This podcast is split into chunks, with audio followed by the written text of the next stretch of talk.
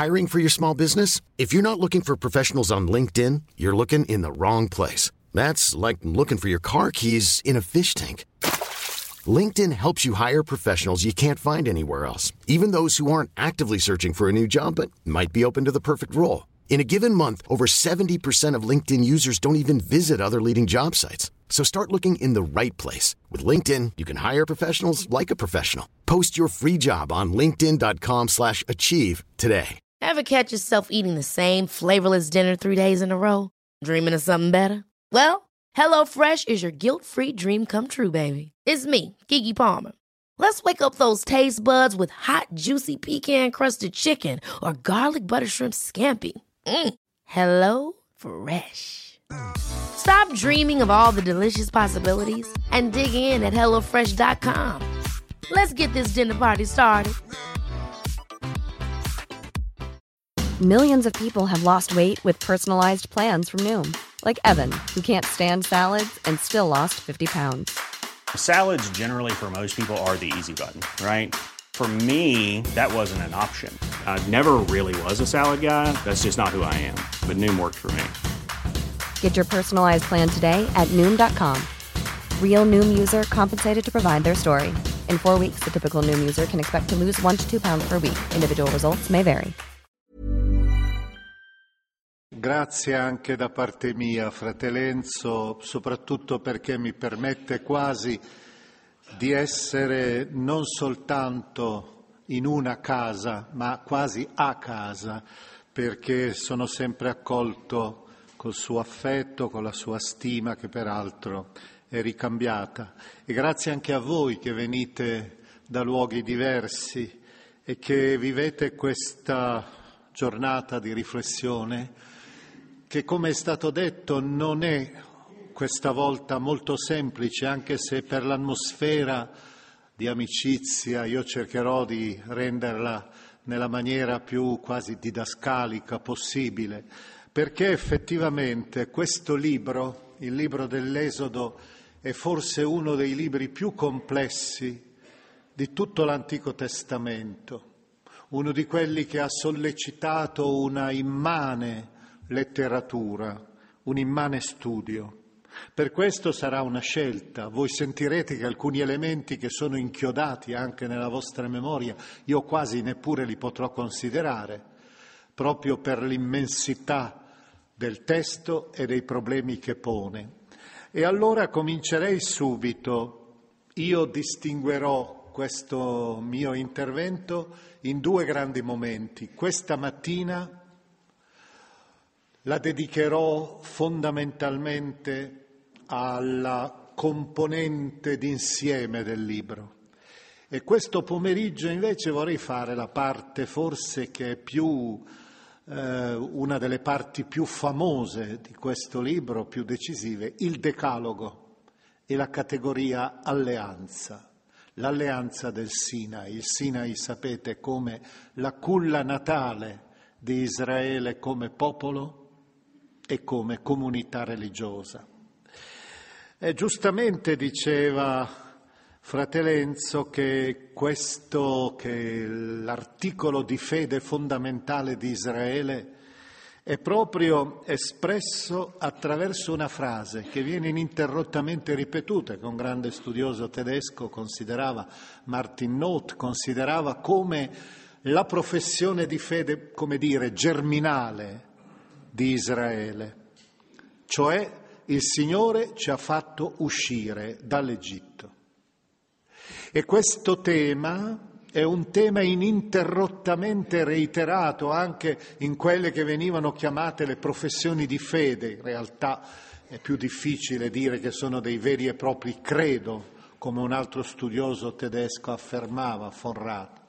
Però se voi vedete, provate a leggere Deuteronomio 26, i versetti 5-9, provate a leggere il Salmo 136, Giosuè 24, dove ci sono questa sorta di professione di fede, voi vedete che l'esodo costituisce per molti aspetti, questa esperienza costituisce una vera e propria, un vero e proprio cuore il cuore della fede di Israele, per cui, per esempio, è l'unico che vi leggerò, saranno questi versetti del capitolo che citavo prima, ventiseiesimo del Deuteronomio, dove si sente la voce dell'antico Israele che in un'occasione particolare, in una festa tra l'altro arcaica, come era la festa di primavera delle primizie, L'ebreo andava e portava il suo cesto di primizie da offrire al Signore, il creatore che donava la vita all'orizzonte in cui, agrario in cui era immerso e tu, dice il libro, pronuncerai queste parole davanti al Signore tuo Dio. E sentite, questo è Deuteronomio 26 dal versetto 5 in avanti. Mio padre era un arameo errante scese in Egitto, vi stette come forestiero con poca gente e vi diventò una nazione grande, forte e numerosa. Gli egiziani ci maltrattarono, ci umiliarono e ci imposero una dura schiavitù. Allora gridammo al Signore, al Dio dei nostri padri, e il Signore ascoltò la nostra voce, vide la nostra umiliazione la nostra miseria e la nostra oppressione. Il Signore ci fece uscire dall'Egitto con mano potente e con braccio teso, spargendo terrore e operando segni e prodigi. Voi vedete che per i patriarchi solo, oh, ci sono tre parole. Mio padre era un arameo errante, Abramo. Poi tutto il resto, vedete, è l'esodo. Descritto in questo testo arcaico, già come il cuore della fede, una fede che come ben potete capire non è una fede astratta, ma è una fede storica, innervata nell'interno dell'esistenza, delle vicende contorte che la storia ci offre. Ogni generazione deve considerare se stessa come uscita dall'esodo. Così si legge nel trattato rabbinico giudaico di Pesachim della Pasqua. Ogni generazione. Quindi vedete, non è un evento del passato, è un evento in cui è entrato Dio, Dio è l'Eterno, per cui la sua presenza di liberazione si ripercuote sempre, tutte le volte che siamo schiavi veniamo liberati. E ancora, e così, una, sono quelle dichiarazioni di apertura che volevo fare, Dio scrive Martin Buber, famoso filosofo ebreo, eh, famoso come filosofo personalista eh, del dialogo io-tu con Dio e tra i fratelli. Dio è il Dio della libertà. Egli che possiede tutti i poteri per costringermi, non mi costringe. Egli mi ha fatto partecipe della sua libertà. Io lo tradisco se mi lascio costringere. È una bellissima dichiarazione questa che esalta il tema fondamentale, che è la libertà dalla schiavitù. Ebbene, dicevo che io vi propongo questa mattina una riflessione di cornice, d'insieme, in tre momenti. Primo, la partitura di questo libro. È una partitura molto difficile da eseguire, quindi da commentare. Perché? Beh, perché, come sapete, non solo perché il testo è piuttosto imponente, parte dalla schiavitù e in un certo senso approda già alla terra promessa, al culto del Tempio che è già dentro in queste pagine, ma anche perché Accade, gli studiosi questo hanno cercato di dipanare questa questione, ma non l'hanno mai risolta del tutto e non si può risolvere. Le pagine non sono pagine omogenee, certo lo sono per la redazione finale, ma nell'interno si vede che ci sono inchiostri differenti, diremmo noi. Per cui accade qualcosa di simile, per avere un'idea, quando si legge scientificamente, sto in maniera storico-critica queste pagine, accade quello che eh, più di una volta mi è capitato di vedere, varcando in aereo l'oceano per andare in, negli Stati Uniti, poniamo, e guardi magari una giornata molto bella, luminosa, vedi tutto l'Atlantico sotto, che è tutto sostanzialmente azzurro, ma a un certo momento si vede questo enorme fiume verdastro che è la corrente del Golfo quando corre, che è però nell'acqua. È la pagina, direi, la pagina dell'oceano è uniforme, però vedete ha colori differenti. E anche qui gli studiosi quindi si sono accaniti per individuare i colori diversi, le presenze, qualche volta giustapposte. Noi non siamo abituati a questo stile. Le nostre redazioni finali dei testi cercano di far perdere, se ci sono, delle componenti e delle voci diverse e unificarle. Ecco allora l'importanza della questione storico-letterana in questo spartito. E lo spartito, se volete leggerlo poi nella sua integralità, è composto di almeno sei elementi. La schiavitù, i primi sei capitoli, le piaghe cosiddette d'Egitto, i flagelli, i segni di Dio, liberatore, naturalmente in maniera molto epifanica, simbolica, alcuni sono legati anche all'ambiente, al fenomeno, vediamo il Nilo Rosso è un fenomeno anche che si conosce molto bene dal punto di vista anche le rane pure, dal punto di vista geoclimatico. Le piaghe, ma la trascendenza si vede, i, i primogeniti uccisi, questo è chiaro che non è una componente del paesaggio, c'è una miscela tra la, la componente storica e la componente anche teologica e interpretativa, e la Pasqua, i capitoli 7 e 13. Poi terzo, l'esodo vero e proprio, 14-15, il deserto, diremo qualcosa, 16-18, e poi il Sinai col Decalogo, l'alleanza, il codice dell'alleanza, i capitoli 19, 24 e 32 e 34, e poi il culto. Il culto, i capitoli 25 e 40 sostanzialmente. Il culto però è ormai già il culto che si fa a Gerusalemme, anche se è l'arca e la tenda del deserto, il santuario mobile, però in realtà in queste pagine si riflette già ciò che accadeva, accadrà dopo. Questo per quanto riguarda la partitura, ma soprattutto vorrei dirvi una cosa, questa partitura ha avuto una sorta di presenza non solo nella fede, come ho citato prima, per il suo contenuto, ma anche nella sua stessa struttura, quasi ha avuto, è stata quasi suonata man- o riscritta, trascritta in maniera diversa successivamente, quasi in maniera ininterrotta nell'interno della Bibbia. E non so, forse qualcuno di voi si intende un po' di musica, sa che cosa vuol dire la parodia in musica. Para ode, eh, la voce ripresa, il suono ripreso, l'armonia ripresa. Eh, maestro in questo è Bach, che prende opere, brani che ha scritto, magari per questioni anche profane, e le ritrascrive per un'altra funzione.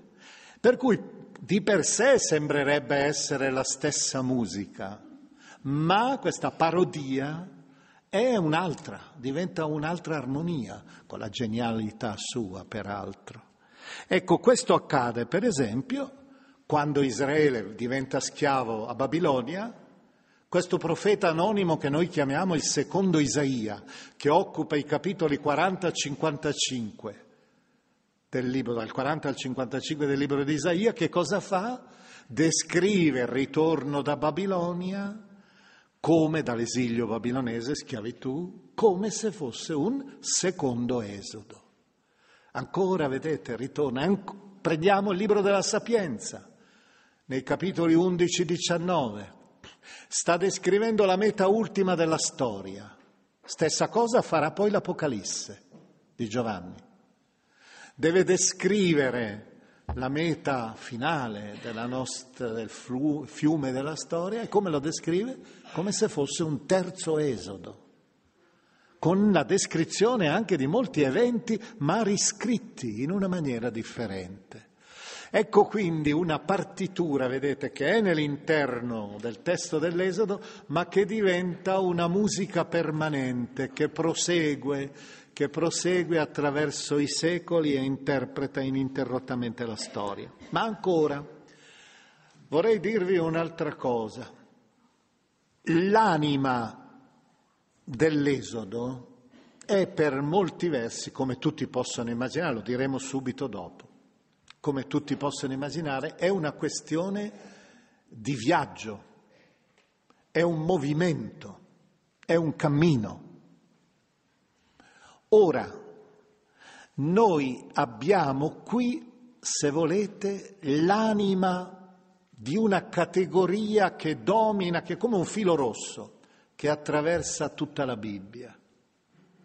Ed è il movimento verso, verso un oltre, verso un'altra terra, verso un futuro. Pensate che questo comincia con Abramo. Vedete, esci dalla tua terra e va.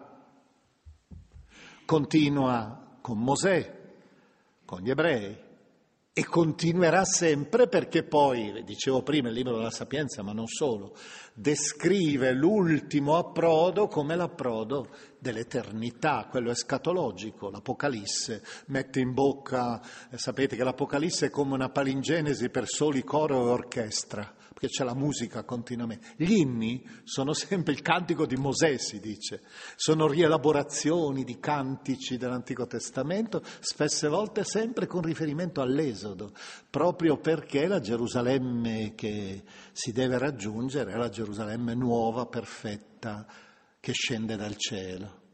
Ecco, come vedete, il movimento della nostra religione, la religione ebraico-cristiana, è verso il futuro. E vedete qui che c'è una differenza, c'è un solo libro nella Bibbia che fa un po' eccezione, che abbiamo già commentato, cioè il Coelet, una certa eccezione fa. Noi abbiamo una visione della storia, una visione dell'esperienza di fede alternativa rispetto a quella greco-classica. Quella greco-classica è il ritorno all'età dell'oro è il ritorno, non è un verso, ma piuttosto un prima. Vedete l'emblema per eccellenza qual è? Odisseo, Ulisse. Qual è il suo sogno?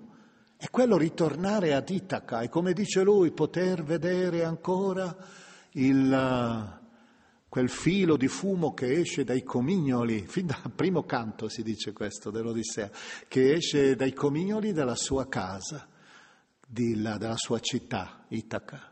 Vedete, c'è l'idea più dell'età dell'oro che abbiamo alle spalle e che è una componente anche della cultura contemporanea, la nostalgia, che in greco vuol dire malattia del ritorno, quasi la mania del ritorno.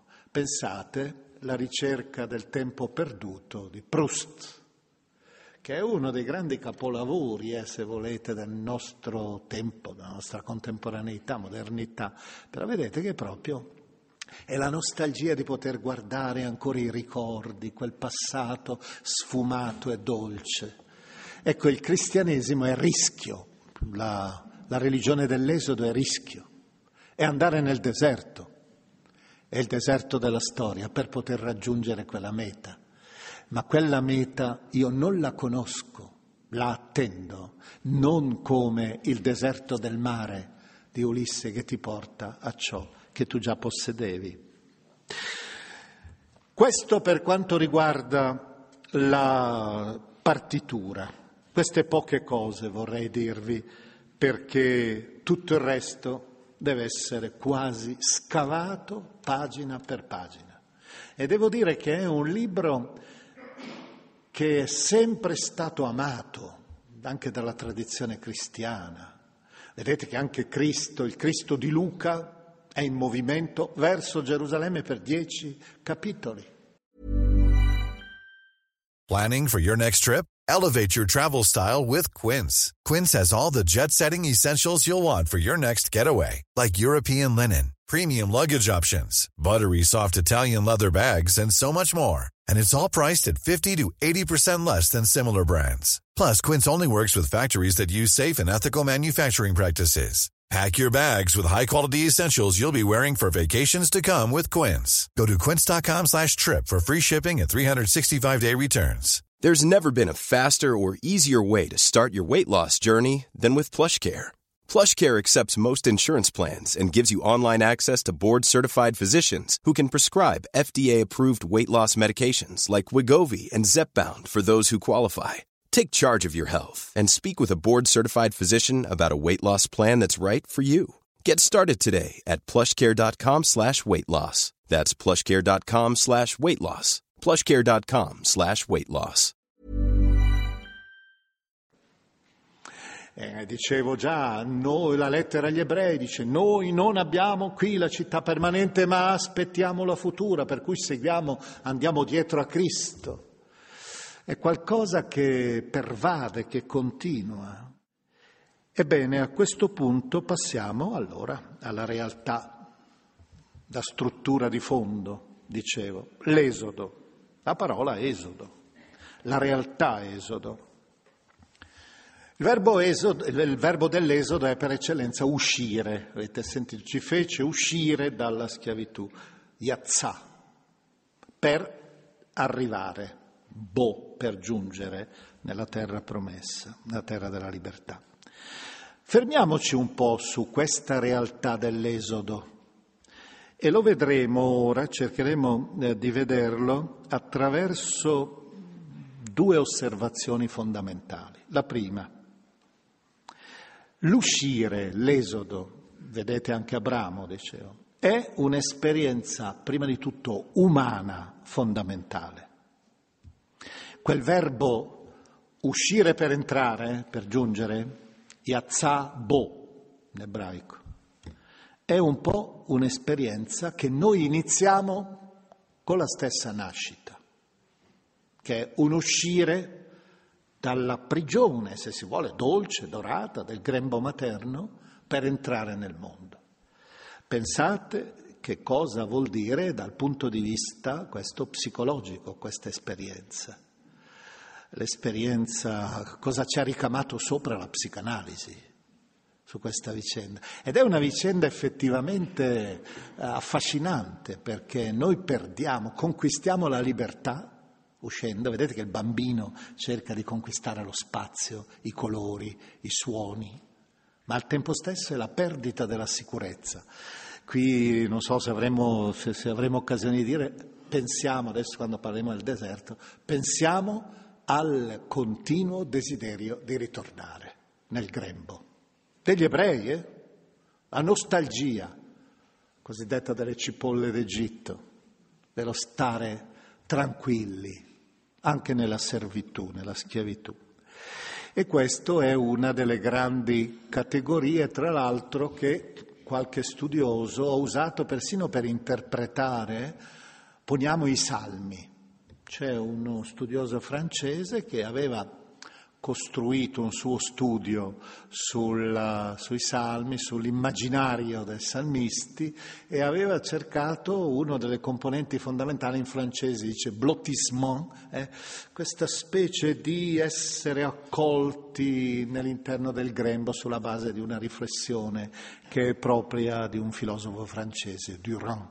Ecco, questa idea, vedete anche della tomba, che viene in molte culture rappresentata come il grembo materno, il grembo della terra che ci accoglie e il defunto viene sepolto, rannicchiato come lo era nel grembo della madre. Un'esperienza quindi dico fondamentale dal punto di vista antropologico. L'esodo uscire, è importante anche questa esperienza, ovviamente, per, dal punto di vista sociale. È una migrazione. Pensate che cosa vuol dire ai nostri giorni questa, questa categoria. L'esodo, difatti ogni tanto i giornali che non sanno magari anche nulla del libro dell'esodo, parlano di un esodo biblico quando devono descrivere queste migrazioni drammatiche, tragiche dei popoli.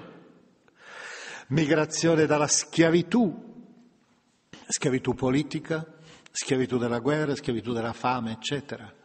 E più di una volta nell'interno, per esempio, della storia, non soltanto dell'ebraismo, dicevo, ma anche di alcuni popoli, è stato usato il, l'esodo come vessillo per rappresentare l'esperienza dell'uscita dalla schiavitù verso la libertà. Negli Stati Uniti, per esempio, eh, nel, nell'Ottocento ci fu la figura di, del cosiddetto Black Moses, Mosè Nero, che prese un gruppo di afroamericani e si chiamava Marcus Garvey, questo schiavo eh, afroamericano, si fece l'incarnazione di Mosè e cominciò una sorta di liberazione che naturalmente finì nella tragedia perché naturalmente fu schiacciata nel sangue, però vedete il punto di partenza era quel libro, il libro dell'Esodo e come sapete buona parte delle, dei canti eh, afroamericani i musical afroamericani sono sostanzialmente ritmati sulla simbolica esodica. Anche quando, per esempio, si parla del Giordano, attraversare il Giordano è ancora come attraversare il Mar Rosso, è sempre questo canto. Israele fa la stessa cosa, eh? nel Salterio, per esempio, si ha il canto dell'ingresso nella terra come una riedizione del passaggio del Mar Rosso. Terzo, è un'esperienza fondamentale religiosa. È sostanzialmente l'esperienza di una vocazione di un popolo che nasce. Per questo dico sarà importante la riflessione di questo pomeriggio, perché lì l'alleanza, il decalogo, sono la costituzione del popolo sulla base della parola di Dio. E pensate che questo tema ha conquistato sempre anche persone che erano esterne, pur essendo magari di matrice ebraica. Pensate, e questo lo, lo, citiamo perché è un esempio che illumina e che fa vedere come questa esperienza religiosa poteva conquistare anche altri. Eh, forse avrete sentito parlare di quei tre saggi poi uniti in un solo volume, L'uomo Mosè e la religione monoteistica, che Freud scrisse nel, pubblicò nel 1913. Dopo essere stato quasi per due settimane a Roma, andava tutti i giorni conquistato, per pensare questa sua opera, davanti al Mosè di Michelangelo del San Pietro in Vincoli, questa figura impressionante di Mosè. Ecco, la figura eh, lui cercava di trovare naturalmente, poi ha scavato per andare lungo, lui non era credente, pur essendo ebreo, ma non aveva più nessuna, e ha cercato di scavare nella tesi del parricidio, come sapete, perché secondo lui, beh, da un lato lui sostiene che il monoteismo è ereditato dagli egiziani, da quel faraone Mernefta, eh, sì, dal faraone Amenofis IV, questo Amenofis IV Akhenaton, che fu nel, nel XIV secolo, fu quasi l'emblema, diremmo, di una riforma religiosa. E gli ebrei avrebbero imparato da lì il monoteismo, secondo lui, ma soprattutto c'è per lui il rifiuto della guida Mosè. E nell'Esodo abbiamo degli elementi effettivamente, il popolo che si ribella che si ribella alla guida al Salvatore e che cerca di eliminarlo quasi. Nel libro dei numeri sarà persino un colpo di Stato che viene fatto prima da un gruppo, da, da alcuni, ma poi viene fatto dallo stesso Aronne e dalla sorella Maria. Vedete che perciò la complessità della vicenda storica, però vedete uno che era così lontano e studia questo fenomeno anche dal punto di vista religioso. E noi sappiamo che d'altra parte questa è un po', il libro dell'Esodo è anche come la storia della vocazione, la vocazione di Israele, come anche la vocazione di Mosè, che è descritta, pensate, se voi leggerete i capitoli 3 e 4, vedete che la vocazione di Mosè è descritta tre volte, perché sempre per quei colori, eh, tradizioni diverse che vengono unificate, messe una giustapposte quasi. Ma l'elemento fondamentale è proprio quello che la scelta, la vocazione è una vocazione traumatica, drammatica. Mosè non vorrebbe fare la guida. Delega Aronne, dice ma c'è mio fratello che sa parlare bene, io non sono capace di parlare in pubblico, di trattare col faraone. E vedete che qui abbiamo un elemento che sarà caro alla Bibbia, eh? la copia è Geremia che dice la stessa cosa, ma soprattutto è quel tema che è veramente sorprendente della scelta del secondo, della scelta da parte di Dio del meno abile. Pensate già Giacobbe rispetto a Esaù. Giacobbe è una figura molto discutibile, peraltro, che inganna il padre, che sottrae l'eredità, il diritto di primogenitura al fratello Esaù. Pensate, per esempio, ancora per fare un esempio, a Davide. È l'ottavo dei figli di Jesse. Quando Samuele va per ungere il nuovo re al posto di Saul, suo padre non si ricorda, gli fa passare davanti tutti gli altri sette figli, ma non si ricorda di averlo, perché è il più giovane, è in campagna col, col gregge. E Samuele deve dirgli, guarda che ce n'è uno ancora, è il dimenticato. E non sarà poi una figura esemplare, sappiamo bene che Davide eh, riesce a combinarne parecchie nella sua vita, anche dal punto di vista morale e dal punto di vista anche della gestione del potere. E c'è questo aspetto che dirà San Paolo, Dio ha scelto ciò che nel mondo è debole per confondere i forti, ciò che nel mondo è nulla per confondere le cose che sono. Ecco. E qui abbiamo per esempio un popolo modesto, schiavo, vedete che diventa il popolo dell'alleanza, del, come dirò questo pomeriggio, il popolo dell'elezione. E da ultimo ho detto esperienza umana fondamentale, esperienza sociale, una liberazione Dio si rivela quindi in un atto di liberazione storico-sociale. Eh? Per questo che la comunità dei credenti, anche in Cristo evidentemente, deve essere, riconoscere che nelle liberazioni dei popoli, ricordate prima quello che diceva Buber, eh? c'è la voce di Dio. È un'esperienza religiosa fondamentale, la vocazione di un popolo, la vocazione anche della guida e da ultimo è un'esperienza storica, concreta. Certo, ricostruirne i contorni storici è un'impresa. Gli studiosi sono fermamente convinti, ma poi le ipotesi si moltiplicano, che ci sono stati due esodi diversi, completamente diversi. Cioè gli ebrei hanno tentato due volte di andarsene. Primo viene chiamato esodo fuga, che è quello che domina in queste pagine, dominante. E l'esodo fuga vuol dire che si è tentato di fuggire e di prendere la strada più assurda per andare nella terra di Canaan, cioè entrare nella penisola sinaitica una penisola che è sotto il sole implacabile, scendendo giù verso il Sinai, anche se non si sa esattamente dove sia il Sinai, almeno Sinai biblico, quello della tradizione lo conosciamo tutti, ma Sinai biblico. Facendo un percorso complesso perché? È perché stavano fuggendo e non potevano prendere la strada più ovvia. Qual era la strada più ovvia?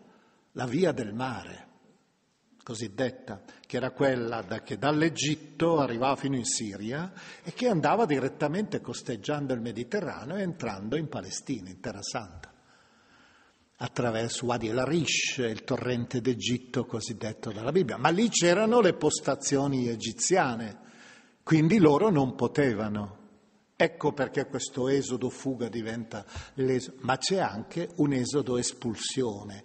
Nel tracciato che si vede negli altri libri che parlano dell'esodo, per esempio il libro dei numeri, si vede chiaramente che c'è un altro percorso che è lungo la, la via del mare ed è l'esodo espulsione. Gli ebrei vengono buttati fuori, allora lì non c'è problema, vanno direttamente, vengono buttati su quella strada che porterà nella terra di Canaan. Ma su questo elemento storico, che tra l'altro è anche per certi versi confermato da una stele, che si trova in un angolo, a dire il vero, adesso non so se dopo tutte le vicende che l'Egitto Museo archeologico del Cairo ha subito, non so se ancora in quella posizione, in un angolo un po' dimenticato, c'è una stele importante di un faraone che si chiama Merneftach, il quale ricorda tra le sue conquiste, le sue vittorie, quello dell'aver sconfitto Israelu, Israele, per cui è un popolo senza più semente, seme, distrutto. C'è la retorica faraonica, indubbiamente, in questo, però vedete, c'è probabilmente la memoria di questo evento storico che di solito gli studiosi collocano attorno al 1200-1100 a.C. Questa vicenda sotto Ramses II, che è citato, Ramses si cita, eh, nel grande faraone, il faraone diremmo, della grandeur faraonica egiziana, e poi sotto quest'altro suo figlio Merneftach. Comunque una vicenda che ha dei contorni concreti, che però è letta ormai dalla Bibbia in chiave teofanica. Perché se voi vedete i capitolo 14 e 15, che noi non abbiamo tempo di leggere, lo leggerete, voi vedete che da un lato c'è il tentativo di rappresentare l'elemento storico, il passaggio attraverso il Mar Rosso, che in realtà nella Bibbia non è mai il Mar Rosso, è in realtà Yam Suf, che letteralmente vuol dire il mare delle canne. Quindi una zona paludosa che era la zona probabilmente dei grandi laghi prima che si facesse, si tracciasse l'istmo del canale di Suez. Territorio paludoso, probabilmente col gioco si parla del vento, probabilmente il gioco delle maree ha permesso agli ebrei che fuggivano di passare oltre e di andare poi nel Sinai. Invano la cavalleria egizia riesce a inseguirli e a catturarli, a fermarli nell'esodo fuga. Però se voi leggete il capitolo quindicesimo, ed è un testo che viene usato nella liturgia, anche liturgia cristiana, e voi sentite che Mosè, che canta, poi Miriam, la sorella, col ritornello, voi sentite che ormai è un evento cosmico, è ormai la teofania. E qui abbiamo un'altra componente importante della religione biblica, come ben sapete, che è una religione storica. È una religione nella quale Dio si rivela attraverso la pasta oscura, delle vicende umane, degli eventi. E noi dobbiamo cercare di scoprire in questi eventi la sua voce che risuona, come dice il profeta Isaia, dalla polvere della terra quasi.